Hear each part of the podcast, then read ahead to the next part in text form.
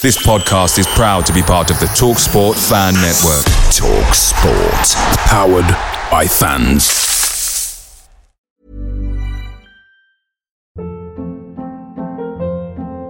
Hold up. What was that? Boring. No flavor. That was as bad as those leftovers you ate all week. Kiki Palmer here. And it's time to say hello to something fresh and guilt-free. Hello Fresh. Jazz up dinner with pecan-crusted chicken or garlic butter shrimp scampi. Now that's music to my mouth. Hello Fresh. Let's get this dinner party started. Discover all the delicious possibilities at HelloFresh.com. Hi EllisPod fans, it's JR here. Bert's Babes, Hoddle's Heroes, even DiCanio's Dozens. We've had some iconic lineups in our history at Swindon, just like the legendary menu at McDonald's. Parkin or Austin, sweet curry or barbecue? Why not get a McNugget share box to enjoy the debates with your mates? And thanks to McDelivery, every drop-off can be a home win. Order now on the McDonald's app and you can also get rewards points too. No one wants to drop points at home, and with tasty rewards to earn, you won't be missing out. Only via app at participating restaurants. 18+. Rewards registration required. Points only on menu items. Delivery fee and terms apply. See mcdonalds.com.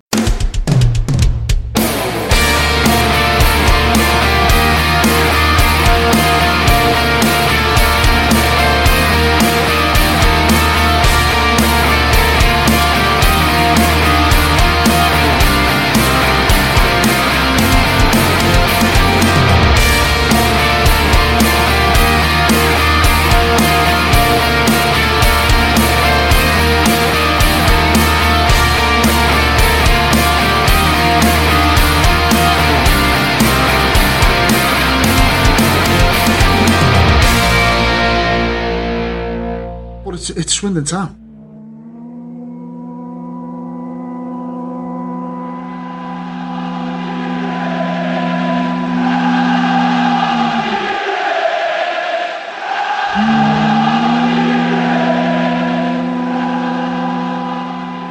Hello, Joe. Hello, Rich. How are we? Yeah, we're good. It's good to be back for 1 week and then another week off next week, which I'm very much looking forward to. Thoroughly enjoyed JR and Joe's presser.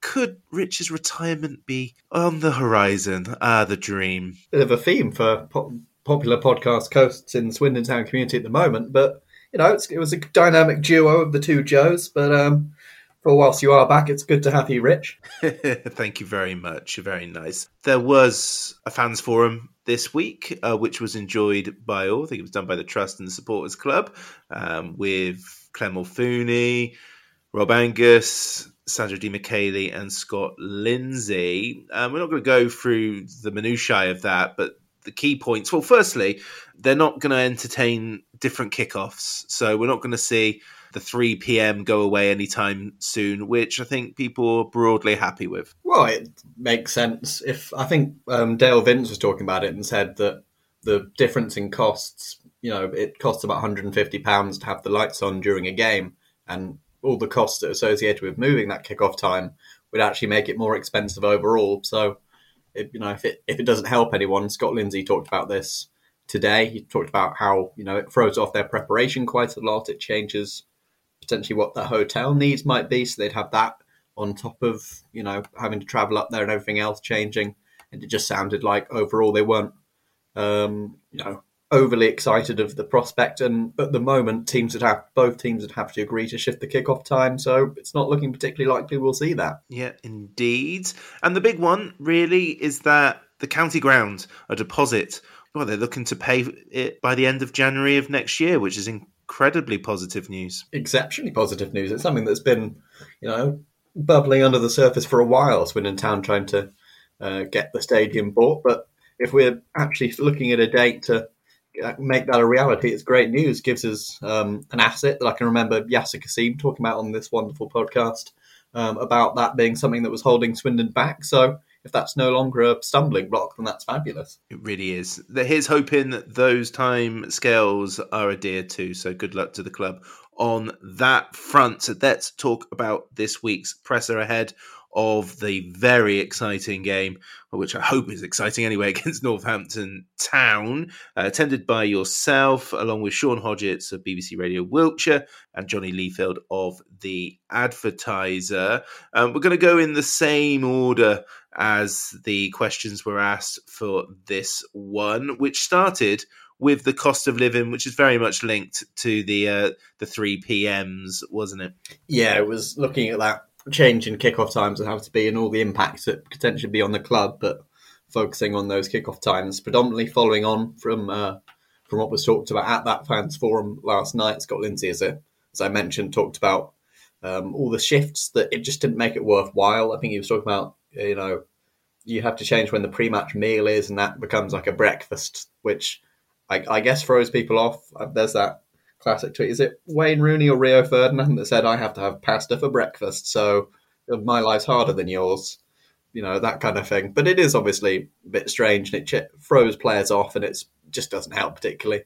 So obviously they prefer the 3 PM kickoffs. Yeah, and I imagine more clubs would have to stay over the night instead of travel on the day, which some clubs would have done had it been 3 PM too. So that would have cost. I do wonder whether kickoff times might be reviewed in the future. Who knows? But for now, as you were. Yeah, well, it's that thing with the 3 PM blackout that people always talk about. You know, having to change kickoff times to do with that, so you can have more on TV and watch games that way. And it's obviously not something that other countries do. So I imagine this sort of thing, this won't be the first or the last we hear of changing kickoff times, but for the time being, it's not something that Swindon are particularly on board with. Yeah, something else we weren't particularly on board with occurred on Monday, 16th of May 2022, and that was away at Port Vale. It seems to have dragged on forever, but this week Port Vale were fined £15,000 for failing to ensure the club's fans conducted themselves in an orderly fashion following their dramatic penalty shootout victory over Swindon, which feels like an eternity ago. I think that's pretty much it now, and we must surely now move on. Well, this is probably the last we hear of it. I think Johnny was getting some flashback with something he said about it on Twitter from Port Vale fans wondering why we're bringing it up, even though the fine had obviously come down today, which, you know, interesting. Apparently we're still hung up about it, which in many ways we are. And I still see it in my nightmares and in my waking days. But you know, it was an interesting fine, it's fair to say, especially in comparison with what Huddersfield received and what they actually did. But you know, this isn't my comments on that. Scott Lindsay was mostly talking about in this question from Sean Hodgetts and then Johnny Leifeld later on how he was personally impacted by it. And I think afterwards he actually said, did he maybe come up a little bit callous with this answer, where he said, well, I wasn't affected by it, but, you know, he grew up in Scunthorpe, so it's just sort of a normal day for him, really. You know, people invading spaces, a quick punch-up that no one really, only one side is really looking for. You know, but I think, obviously, he was off to the side in the dugout, so maybe he could have got out a bit quicker than the players could have done, so there wasn't anything on him personally. So he didn't have those impacts. He was just disappointed we didn't win the game, which is, you know, it's what football people think about. And then as I quickly shift up my notes to find when he talked about it for the second time, he didn't want to comment on the fine itself. Obviously, I don't think Swindon are going to formally make a complaint, you know, a statement on that at all. That isn't anything but, well, this is what they've decided. So, well, I don't like it, but I have to go along with it. And that's as far as they can go. But you know, I imagine under the surface they're not as chuffed as they have to be seen to be with what has been handed down to Port Vale. Yes, indeed. Okay, well, we'll move on from that and move to the game against Northampton Town. We seem to every week be playing what feels like reasonably decent opposition in terms of League Two teams going through all right form. I know Doncaster were having a little wobble when we met them, but they started wonderfully well. Grimsby, I don't think, had lost since the first game of the season. I might be wrong there, but that seems to be something I remember. And then we put them to the sword, and now we have Northampton, who are, you know, they have lost in the last month or so. They lost in late August, but they are having a superb season, and they have won their last 4 league games on the bounce, most recently a 2-1 win against Stockport County, managed by John Brady, but assisted by the legend that is Colin Calderwood, and also former Swindon forward Mark Richards too. So here we go then. Last year was a magnificent day for Harry McCurdy and Swindon fans when a quite decent Northampton came to the county ground. What did Scott Lindsay say about Northampton Town? Well, you say about the teams we've been playing against. I think the last 3 weeks he played a team that was doing largely rather well, beaten them and moved above them. We can't actually move up above Northampton on Saturday. I think if we win, we move 1 point behind them. But this is clearly quite a good team. There's no Mickey taking for Scott Lindsay saying that Northampton are good, because they're quite clearly rather good at football this season. They've sort of kicked on from where they were last year, that disappointing playoff defeat against Mansfield in the semi-finals. But they've started really well. He's obviously watched a lot of Northampton this week. Sam Hoskins has 11 goals in 10 games so far this season, which is pretty insane. They're really big on their set pieces. I think he's quoted 12 set piece goals. Maybe that includes throw-ins, because I'd seen 10 as the number of set piece goals. The next best team has 4, so they're clearly really good in getting those high percentage situations turned into their favour. And that's going to be a really big part of the game. But this is all Northampton team on huge confidence. They're clearly a good side. It's going to be a really tough game. We need to go a little bit more in depth into what has been an insane season so far for Sam Hoskins, because, he's been there for years, hasn't he? He's been there for 7 years. And he's got 11 goals this season. He's played over 250 league games. 11 goals this season. He scored 55 in his whole Northampton career, which is crazy, isn't it? It's amazing how that happens. And he's a bit older than Mullin, but it reminds me a bit like him, where he was going from club to club, scoring 7 goals, and then it just clicked at Cambridge, and he's not looked back since. It's a magnificent season he's having. I think out of the 10 games he's played, he's only failed to score in 3 of them. I think he scored 13 goals in his previous 2 seasons or something like that. So he's not exactly goal shy, but he's having an absolutely absurd season with what's going on.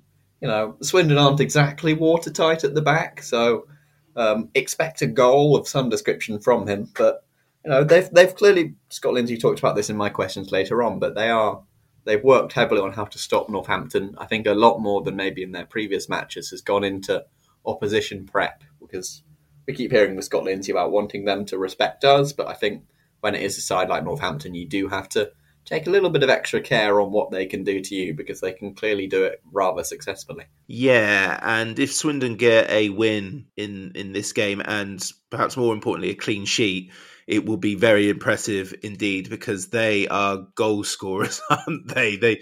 I think they've only failed to score once this season, and they have 21 goals. Something that is not, they know where the net is, or they know where the goal is, but it's a bit more pithy than that. Yeah, it's pretty much as simple as that. They are, free scoring at the very least, and incredibly potent probably is more accurate. But this is a real, possibly, we play Leighton Orient, I suppose, but it feels like when you get into the season a little bit more, where teams are. This feels like, going into it, the biggest test we've had so far. Yeah, and we've said that a few times, but I think this is, especially at the county grounds, this is one.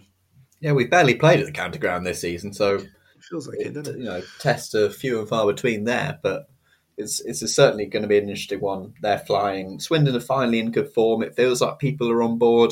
I think I saw some good comments about Sandra Di McKayley for the first time yesterday. So, it's clearly a good feeling at Swindon. Hopefully they can move that forward. They're hoping for over 10,000 attendance. Scott Lindsay was talking about today and how that atmosphere can get behind them, which has been improving in early weeks. The atmosphere was akin to that of a library with no one in it.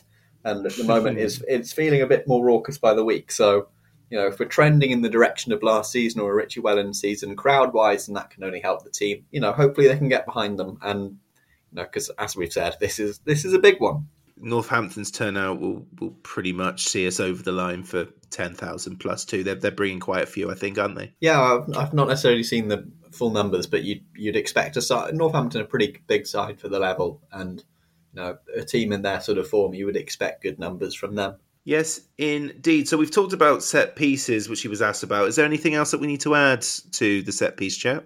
We'll hear a little bit of his answer on my question later about the set pieces, but you know, when you're thinking about defending a side like that, it is just about putting in the more hours and really understanding what you're going to do. And I think, as I say again, linking back to my answer, it does give a good hint into how they're defending set pieces this season and what we can do to, and what the strategy is to try and stop them.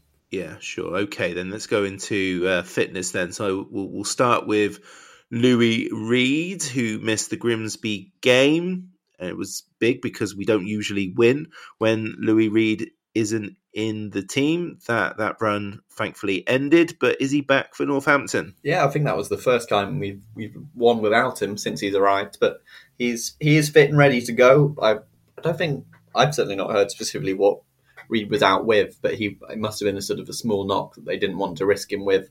But he is fit and ready to go. He's, you know, fully firing. There doesn't seem to be any doubt that he'll play, especially with Khan's suspension. So it should be Louis Reed. I even saw when I was asking for some ideas on articles earlier in the week, someone said that, you know, do you think Reed will get back in the team? Which showed just how excited people were by that Grimsby result. Do you think he comes back into the team? I would be very surprised if he didn't come back in the team. I'm trying to think of various things. Khan's suspended, isn't he? Yeah, so there's no Khan, and your only other option is possibly Aguiar, which I'd be surprised by. I'm trying to think of various big-ticket items I could put on the line, looking around and not necessarily seeing any. But I will put my own dignity on the line that Louis Reed will start. Well done for risking dignity. Yeah, it's always important. It absolutely is. Johnny Williams, let's do international watch then, fitness-wise. Johnny Williams has had a tough week, hasn't he? Yeah, really, really tough, gruelling period for Johnny Williams. As I said, we get a peel back behind the curtain of the banter on the dressing room, and Scott Lindsay said to Johnny Williams that he's just basically had a holiday for the last week. So he didn't get any minutes at all for Wales, which, as JR and I said last week, is frankly a travesty and should be a sackable offence for Rob Page, whilst he's, I believe, been given a new contract. But he's going to be fully ready to go. I think the Jacob Wakeling experiment looked like it did quite well against Gillingham against Grimsby on the wing, but you would be a lot like Louis Reed, very surprised if Williams didn't slot straight back into the team. Yeah, and the other big one, the worrying one, was Rushian Hepburn-Murphy, and I think Scott Lindsay put a kind of positive brave face on this. It started quite negative, and then he's putting his faith in the medics. What's the damage? Yeah, this isn't good. I actually had a bit of hope on Rushian because he didn't seem to put on Instagram any sort of, you know, negative thoughts or I'll be back soon kind of thing. None of the players did. They were quite positive following the Grimsby game, which made me believe maybe it's just a small aggravation or something, but it's a different injury. He's torn his hamstring tendon, which sounds very painful, and he's out for but with the finality of his answer, sounded like a conservative estimate of 10 weeks. So, you know, with all that Rushan's been through, it's really not great to hear that he's out for another fairly extended period. They're really, really disappointed for him. Scott Lindsay, though, talked about his mentality and the medical staff we've got here, which we've seen have worked wonders with a lot of injury-prone players over the last year or so. So, you know, there is some hope for it, but it wasn't a repeat of the old injury; it's a new one. And, it likely caused by the fact he hasn't really played football in quite some time, which is tough for him, but somewhat unavoidable. Johnny followed this up in his questions with, you know, was there any sort of regret in bringing him on when they did and using him in the fashion that they did against Grimsby because of him re-injuring himself? And Scott said that, you know, obviously if it had happened quite quickly, this injury, then maybe they would have had some sort of regret about it, but if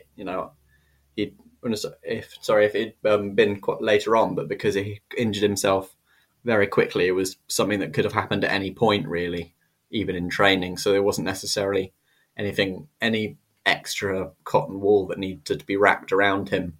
Anything. It was just something that was unfortunate and seemed somewhat inevitable. Yeah, really unfortunate for him. And let's hope it's more the 8 weeks than the 10 weeks for him. Otherwise, you have Christmas off. It's no bad thing. Well, he's gone very early on the old Kevin Nolan.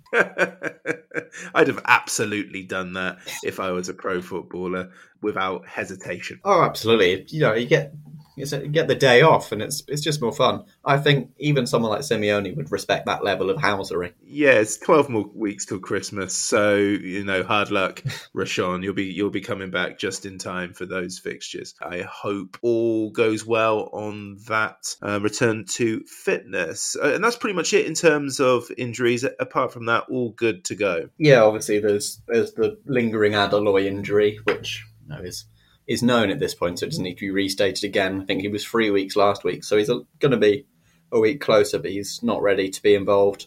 And we've seen, you know, Divine and Neandlo are pretty much back involved now, so I think the list now just reads Rushian Hepburn-Murphy and Tommy Adeloy. Yeah, okay, cool. So the next question was about data review. Talk to me about it. Yeah, I wasn't there, but I think this is something that was from the fans forum, because it was... again, harking back to something that Sandra talked about, and they reviewing their start to the season with Scott Lindsay and Sandra Di McKayley about, looking at the data and seeing what it showed them.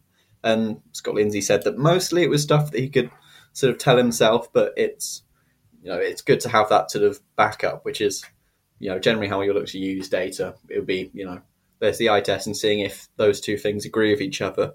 And I think it essentially told us stuff that we'd asked about beforehand. Scott Lindsay, they're defending, they need to be stronger in defending, and they're asking a little bit too much of Sol Brynn so far, although he is doing rather spectacularly with those two consecutive Man of the Match or Player of the Month awards for Swindon. So, clearly whatever they're putting on his plate, he's happy to eat at the moment, but they would like his portion sizes to be just a touch smaller. To work on defending in that way. And the other thing was, again, people have been asking for more shots and range. And once again, we're going back to chief data analyst at Swindon Town, Joe Acklam's stats on how we were shooting too much from outside the area. And they need to maybe work the ball into better areas more often, specifically looking towards crossing and how their crossing numbers for the league are quite low, but they're crossing in more high percentage areas. He used the example of the goal against Sutton, where Romeo Hutton is in a reasonable position to cross, and where a normal team probably would cross from. But then we recycled possession, switched it across, and then Fraser Blake Tracy is then in a better position to be able to cross, and we score the goal from there. So, they're I think fairly content with their lower crossing numbers if they're doing it in the right situations, but they are generally hoping to take more shots from the high percentage areas of the box, which I had highlighted to him earlier in the season. You mentioned Sol Brynn there because of those final minutes against Grimsby, because of those Player of the Month awards. It's inevitable that his name is going to continue to be mentioned. But in fairness, they keep harking back to that same old story about him and Ward having the same amount of time in pre-season. He went with Brynn, and nobody's looked back since, except for Ward, who's left the club. Yes, it's a favoured anecdote of Scott Lindsay at the moment. Were you to attend an evening with Scott Lindsay's stage performance, he would drop his big old book on the table, dust it off, and tell everyone about the time on the eve of the Harrogate game when he decided to choose Sol Brynn based on the work he'd done in pre-season. But, he went from that, I don't need to reiterate it because we've heard it quite a bit, but he talks then from that point against Harrogate where they conceded those goals. He said that he thought that one of them was definitely Sol Brynn's fault, which I assume is the one where he comes out and doesn't get to the ball. But it was said at least one. So I don't know. I don't recall the other two being particularly his fault, but potentially they've analysed them a little bit more than I have. But just his reaction to those situations and how he was, he wasn't fazed by that sort of thing, and he was happy to keep going with it. And obviously there was the stuff with people prior to the Salford game, people giving him stick behind the goal in the warm-ups, which allegedly happened. So, you know, and dealing with that stuff and not letting it impact him, and then just, you know, improving his process and making sure he did the right stuff. And we're seeing the fruits of that big time, because he has been absolutely spectacular. Jojo Wallacott, who? Yeah, good for him. Goal kicks was the next question. So we sort of like, everything's all right on the goalkeeper front. Talk to me about goal kicks. Yeah, this was another one that was a feature of the fans forum from the previous evening, which I think Sean Hodgetts clearly enjoyed and taken quite a few notes on to ask his questions based upon.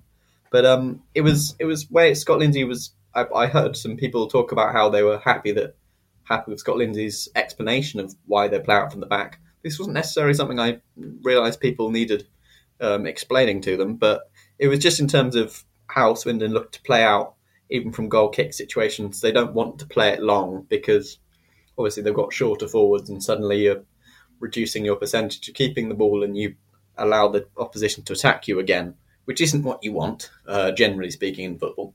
So they're talking about how, you know, Swindon are looking to play.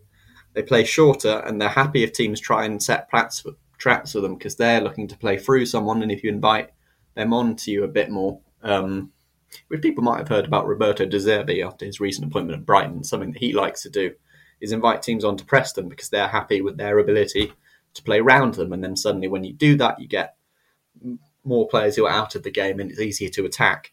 So no, Scott Lindsay was talking about how they're trying to do that, and then it's when teams do try and stop them by pressing higher, it's about finding the solutions to evade that press and play past them. And generally speaking, they're getting better at that and have been pretty fine at it most of the time. And Sol Brynn's longer distribution hasn't been ideal anyway, so even if we were trying to play longer, I'm not sure that best suits anyone on the field. Wonderful to have a Shakhtar Donetsk reference, really, on this podcast. Well done. Always here to oblige with the niche Eastern European football stuff. Yeah, also a good song by Joe Strummer. So, you know, that's my contribution. Sure, I've not heard it, but I'll take your word for it. Please do. Okay, I think they do spell it wrong on the track list. So. Oh, come on. Okay, then. So we move on away from goal kicks, away from goalkeepers, and on to the next probable anecdote from the fans forum that's found its way into this one. Hodgetts really was going for it, wasn't he? The lack of days off for Scott Lindsay. He's so committed to the cause. He's not given himself much time off, but he acknowledged quite fairly that he needs to be better at that. Yeah, I think the point here, and obviously people... Swindon fans who have started to like Scott Lindsay's passion will probably take this point and think, yes, he loves it. He loves Swindon. But I think it is largely a consequence of him being a rookie manager, and he doesn't, you know, he's still working out how to best utilise his time. He has taken the one day off, and it was for his daughter's birthday, and I think it's probably fair enough, he decided he wasn't going to work on that day. But, you know, there is a lot that goes into being a football manager. I don't know if anyone has listened to Moment of Truth from the BBC, where if you haven't listened to it, definitely do, because it involves the moment where Oxford don't get promotion, and that's always fun. But it shows behind the curtain of a manager's life, and essentially Paul Warren and Carl Robinson talking, just basically say, yeah, I never do anything else but think about football and think about the team. And you know, when you're not watching, when you're not coaching or planning coaching, you're watching film and planning tactics and whatnot. So there is a lot to do. But Scott Lindsay was talking about how he needs to, you know, put his time better, and so he can have more than one day off, because it seems, I don't want to say necessarily illegal for him to have that little time off, but you know, it's not best for him in the long term, because he'll have burnout. But also, you know, he needs to work on how he's using his time, become more familiar in the role, and eventually he'll be able to take that time off, because he'll have already done the stuff. Yep, you're in the gig now. You don't have to impress Clem Morfuni with the lack of holiday. Have yourself a day off every now and again, Scott Lindsay, please. Before we get to your questions, there's one more. Johnny loves a stat, doesn't he? An interesting one came in at the end of this presser, where he was asking about the playoffs, and historically, those that are in the top 10 after 10 games tend to be around there come game 46, which I was quite surprised with. And Scott Lindsay cited a couple examples which go against that rule, but encouraging stuff. Yeah, it's one of those classic Lindsays where if you give them a positive stat and say, what do you think about this? They're like, yeah, I like it. But yeah, it's I was slightly surprised by, you know, that teams are in the top 10 after 10 games usually stay in the top 10. I guess maybe you focus on the outliers, but it always feels like there's at least one team that comes from nowhere, be it Bristol Rovers or I remember a few years ago, Crewe Alexandra coming in, finishing the season in great form. So, you know, it, obviously teams do come from far back and, you know, we're not, just because we're 8th now doesn't mean we're going to finish 3rd because, you know, this previously in history, teams who are top 10 after 10 games tend to stick there. You do obviously to keep going and teams can get on form because, you know, it is my firmly held belief that League Two teams on the whole are fairly all right and most of it's about form. So, you know, when you become the team that are feeling better about yourselves, then you do get on a hot streak and start to climb the table. So, you know, I don't think this is necessarily a stat to think, well, we've done it, boys, get the fees up. But it is, well, obviously it's disappointing to hear, but I think we do probably need to try at least a little bit longer.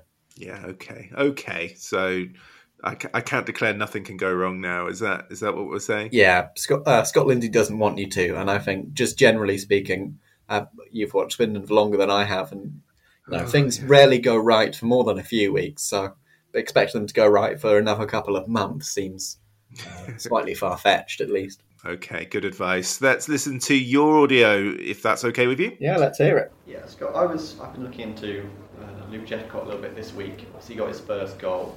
How do you feel he's setting into your style, and is he everything you wanted when you brought him in? Yeah, he's settled in really well. He's trained really well. I've been really pleased with how he's trained. I've been really pleased with, obviously, his performances as well when he's been on the pitch. He's a real problem to centre-halves. You know, I feel as if he finds spaces, he gets in between centre-halves, he ghosts off them. You know, you saw his goal on Saturday where he just found himself in acres in a crowded box.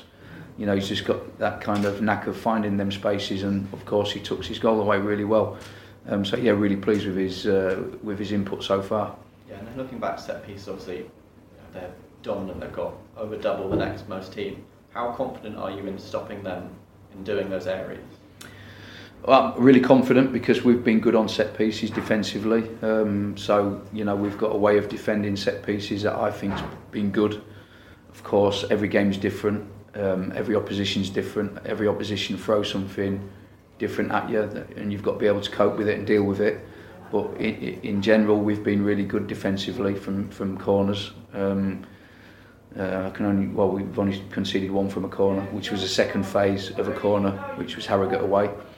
We've only conceded from a free kick, which was the second phase deep free kick, which was Stockport away. So in general, I think we've had a lot of balls thrown in our box defensively, and I think we've dealt with it really well. Have you invested more time into that this week? Yeah, we've changed kind of how we've gone about defending our set pieces this year. I went to a meeting, a referees meeting, and they were kind of clamping down on grappling in the box. You know, you see where defenders grapple with forwards in the box, and I felt that it was probably the right time for me to change to marking zonally or zonal instead of marking, as it were, based on the fact that I felt that there could have been a lot of penalties given from referees from grappling.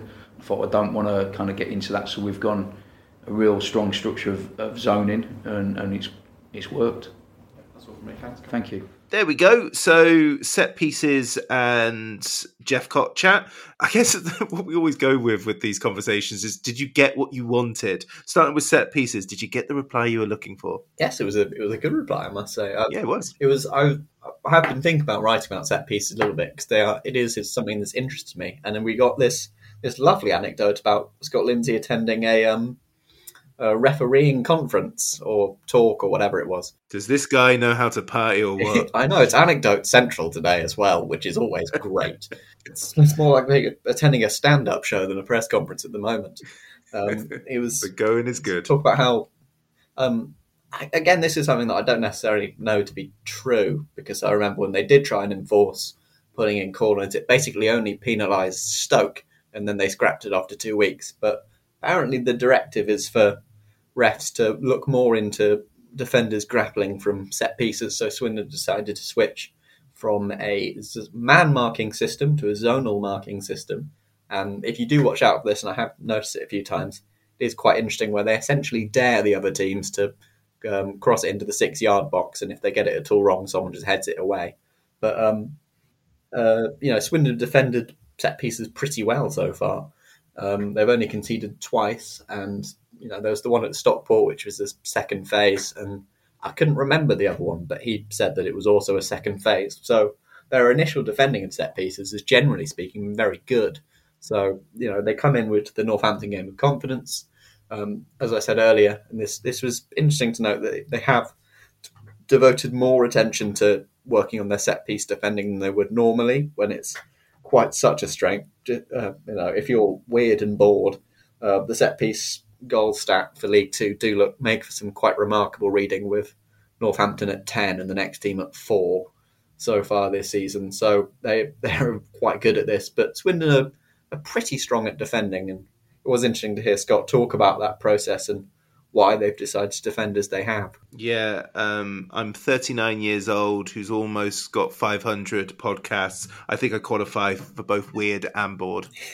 Well, I didn't want to say, but, Attacking wise with set pieces, I've been a big fan of the introduction of the England 2018 choo-choo train. Yeah, I love the love train. It's always great to see it busted out. If Glenn Hoddle could, co-coms on BBC Wiltshire once, I'm sure he pointed out, which was, I think, during the Panama game, the best part of that tournament was Glenn saying that. But it's proved to be a pretty solid tactic, and Swindon could get the right bounce on one of Fraser Blake Tracy's many, many headers. The man cannot be defeated in the air. It would be quite productive if we could become like Northampton. Indeed it would. Jephcott was your next question. I'm really happy with how it's going with Luke Jephcott, a signing I was over the moon with in terms of his potential and what he's done so far in his career, and I think all round everyone's happy. Yeah, well, Rich, you've fallen for my masterful ploy of asking this question so that I could plug my article about how Luke Jephcott is fitting in, but he scored for the first time, so it was relevant. It was just seeing if Scott Lindsay has got what he wanted from Jephcott so far, and I think, as I point out, you could see the Owen Doyle-ness of what Luke Jephcott is providing for Swindon. I think there's maybe a little bit more off the ball work from Jephcott, but he's, we've seen quite a lot of times even when he hasn't scored, I can think of many chances at Gillingham and Sutton where he's in the right area, and gets that shot off and gets the chance off. And if Swindon aren't getting the ball into high quality areas at the moment, that might be because they didn't have the right player to do that. Luke Jephcott is someone who exclusively lives in areas where if you shoot, it's 0.7 XG. So he's the player to do that, and I think Scott Lindsay is very happy with what they're seeing so far. Yeah, we all look forward to the constant references to the ABBA wrist with Alan Shearer, which doesn't make any sense, but I'm going to go with it and trademark it. Well, I think you should get yourself off to that trademark office immediately, because that's gold, and also quite a bit of a tongue twister. Quite a you're right. We had a new guest to the presser this week, a new player, someone who hasn't played that much but has his Northampton Town links, which is great because, again, considering this is a presser for Northampton, we've barely talked about them. So it's a relief that Morgan Roberts was the player guest for this one. How did you find him? Yeah, it was nice to speak to. I think the suggestion was prior to the fact he probably hadn't done much media before, and I think that was probably fair. But he was. It's very nice. He did speak a little bit about about his time, and he seemed at least fairly thoughtful. So it was a good first effort for Morgan Roberts as I continue to just evaluate and eviscerate all of our players on their performance in these pre-match press conferences, which, as I've personally stated, are basically pointless. Yeah. And Ryan's job previously was to convince me otherwise, but when we're both agreeing, what hope is there? In terms of his transfer to Swindon, it's a bit of a cliche when they talk about, it happened very quickly for me, etc. But when you play for Banbury and a League Two club comes in for you and it works very quickly, that must have been very exciting indeed. Yeah, I think it must have been very quick because, as I recall, being in the county ground at 3 o'clock on deadline day and being told who we were going to sign, and I was told everyone but Morgan Roberts' name didn't come up. So I think it must have come out about at least fairly quickly because Dave Rickson clearly hadn't been told that it was coming. But yeah, I think he said he was told the night before, and obviously he was up for it because, well, you know, league football. And he said that he'd been down to Banbury, was there for about a year and a half, and the goal was always to take the step back up, having left Northampton. And when the chance came up, he was very happy to do so. And he put in the lovely side comment of, you know, Swindon's a historic club, so no doubts at all. Yeah, I mean, that's what they all say, really, in terms of, like, you know, you drop down to the 6th or 7th tier.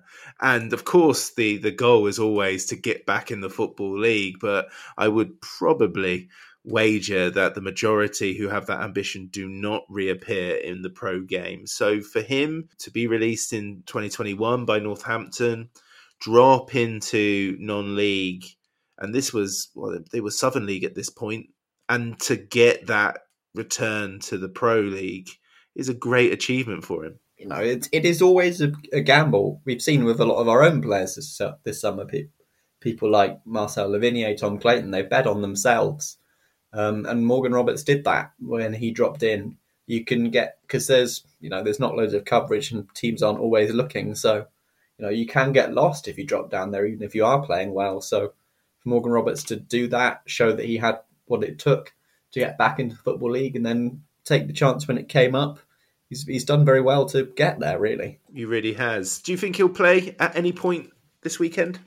I would be surprised if he did play. I think No, he didn't play last weekend, and Johnny Williams is back again, who would, plays in one of the positions he might be hoping to fill. Possibly shoves him slightly further down the pecking order once again. But I've been very impressed with what I saw from him again in the Plymouth game. So, if that chance does come, I think it will be well deserved, and I think he can produce for us. You know, you're a consummate pro, Joe, but we do have to highlight on your live blog. It's a question about Morgan Roberts settling in. Your reply or your analysis to this was very fast. Boys are lovely. Yada, yada. I'm a bit behind. Yeah, I like to enjoy myself on live blogs. And also, as I previously stated, players speak way too fast. So I wasn't quite prepared for when he was about to begin. I had stupidly turned my phone off of the voice recorder. So I had to, whilst Sean Hodgetts was talking, get that back up, get it recording, and then start typing what he was saying. So even by that point, I was about at least half a question behind. And you usually lose a bit of time during a question. So I decided that his answer of, he's settling quite quickly and the boys are welcoming, didn't require all of the detail in the world. And so I don't want to say mocked him, but I put in a little joke instead. The struggle is real.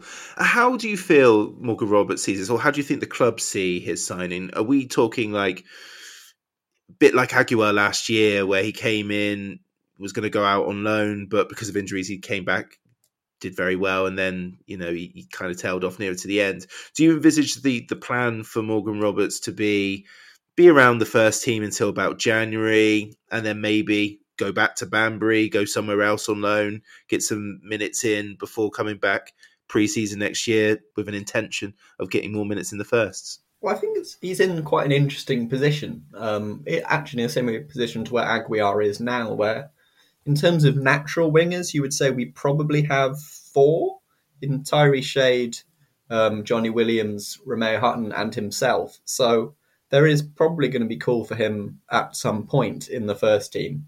But it's whether or not you think it's worth keeping him around to do that, or, you take a small gamble, play someone out of position if needed, and get Morgan Roberts the game time he needs. He's definitely not someone they see as obviously a regular starter right from the jump, but players like Tom Clayton have surprised them already. So, if he can, I think it is about these early weeks, if he can get a chance on the pitch and take it, or perform really well in training, I could definitely see him sticking around with us the full season. But you know, if maybe the minutes aren't there, then they'll by sort of November time probably think it's more beneficial to get him back out to Banbury or maybe even into the National League if they can find a club willing to take him. Sure. Okay, well, we'll see. And we're going to listen to your audio. I don't think there's much point in doing so, but not hey, really. Why not, right? Well, it's an answer. It's a question that, once again, was very much on the fly and was that poorly thought through, but he answered it just about. Yeah, here it is. It's going to sound like a strange question, but obviously Swindon got two players at Banbury now on loan. Did you have any process in talking to Scott and Sandra about the club and what they're like with developing? No, not at all, really. It was... You know, as we said, that deadline day all happened quite quickly. You know, I think for me and the club really, Harry Parsons was already there when for a week or two, I think, before I came here. So, not that I'm aware of that there was any, you know, anything involved with me, but. You know, I'm not too sure, but I don't think so. That's all from me. Thanks, Molly. What do we need to analyse from this? Probably just needs to put a big old mirror in front of my face and make me have a good old chat with myself. There's not loads that you want to ask someone who isn't going to play, to be perfectly honest. I took a punt on maybe he'd been asked about Banbury when they sent Mo Dabra there, but I think maybe that was either part of the deal to get him, that we would send them some players, or you know it was already in process and they didn't care. So you know, hastily improvised question doesn't work. It won't be on anyone's report of his interview. Sorry, forgiven. So before we close, then Northampton Town, they've got some great players, having some good times. John Guthrie is continuing to become quite a favourite at Northampton at the back. Sam Hoskins having the 10 games of his career. They've got experience in Danny Hilton, who still hasn't scored, but he's there. Ali Koiki will know about. Plenty going on. Sadly, our former player of the year, Akin Odemeo, is not having a great time there. He's played one sub appearance in the league, and then he was in a cup game where they got absolutely decimated, and I think he got injured. I think that was Ipswich where they lost 6-0, and he's not been playing since. So he's only got 2 games in all appearances so far, and I don't think we'll see him this weekend. They score lots. Is it just a case of just doing our thing and not fear anybody, or do you think they'll make some sort of tactical changes for this one? I think it's what Scott Lindsay always says. It is, you know, we're at home. They aren't particularly possession heavy as a side, and I think we can try and take the initiative and pin them back, and you know, defend well by just not letting them attack that much and not giving Sam Hoskins as much of a sniff as he usually has. Obviously, you're going to concede set pieces, and I think the key moments will be almost entirely about how Swindon defend those. I have a suspicion this is going to be high scoring, which means it'll be 0-0. But I think Swindon is becoming a bit of a potent attack, and Northampton are clearly one. I think this one's going to be exciting, and it can be a real barometer of Swindon's potential at the top end of the table. Are we a playoff chasing side, or could we even turn ourselves into an automatics one if we put on a good show against Northampton? I think key to that is going to be playing the game on our terms, as Scott Lindsay always wants to do. All you need to know is I cannot wait for this back-to-back Saturday, Tuesday home game. Fiesta of football. I'm really looking forward to them both. Oh, absolutely. We've, you know, it's somewhat a joke, but it really feels like we haven't played at the county ground all that much this season. I get paid, so I want to be there. But I'm just really excited to watch the team at the county ground. It's always good fun. I'm going with 2-2 with prediction, and I don't think that's a bad thing at all. What are you going for? I'm going to go.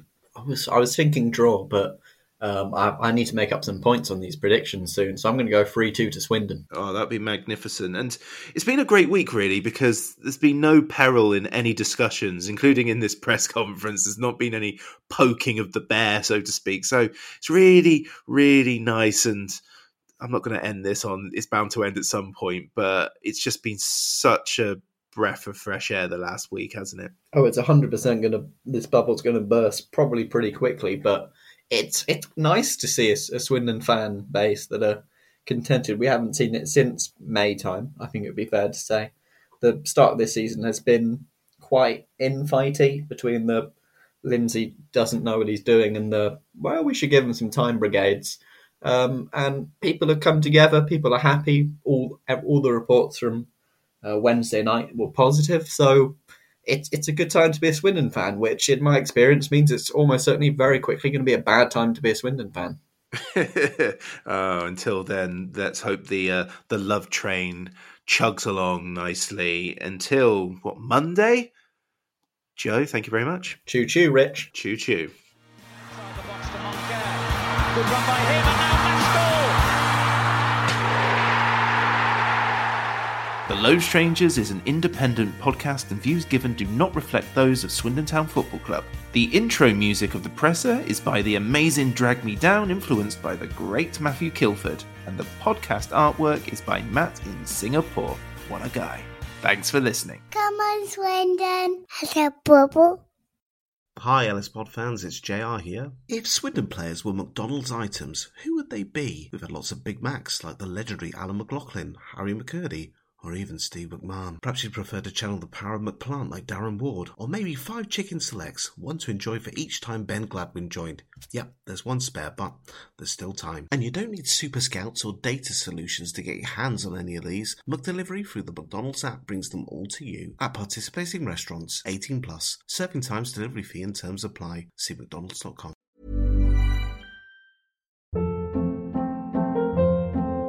Hold up. What was that? Boring. No flavor. That was as bad as those leftovers you ate all week. Kiki Palmer here. And it's time to say hello to something fresh and guilt-free. Hello Fresh. Jazz up dinner with pecan-crusted chicken or garlic butter shrimp scampi. Now that's music to my mouth. Hello Fresh. Let's get this dinner party started. Discover all the delicious possibilities at HelloFresh.com.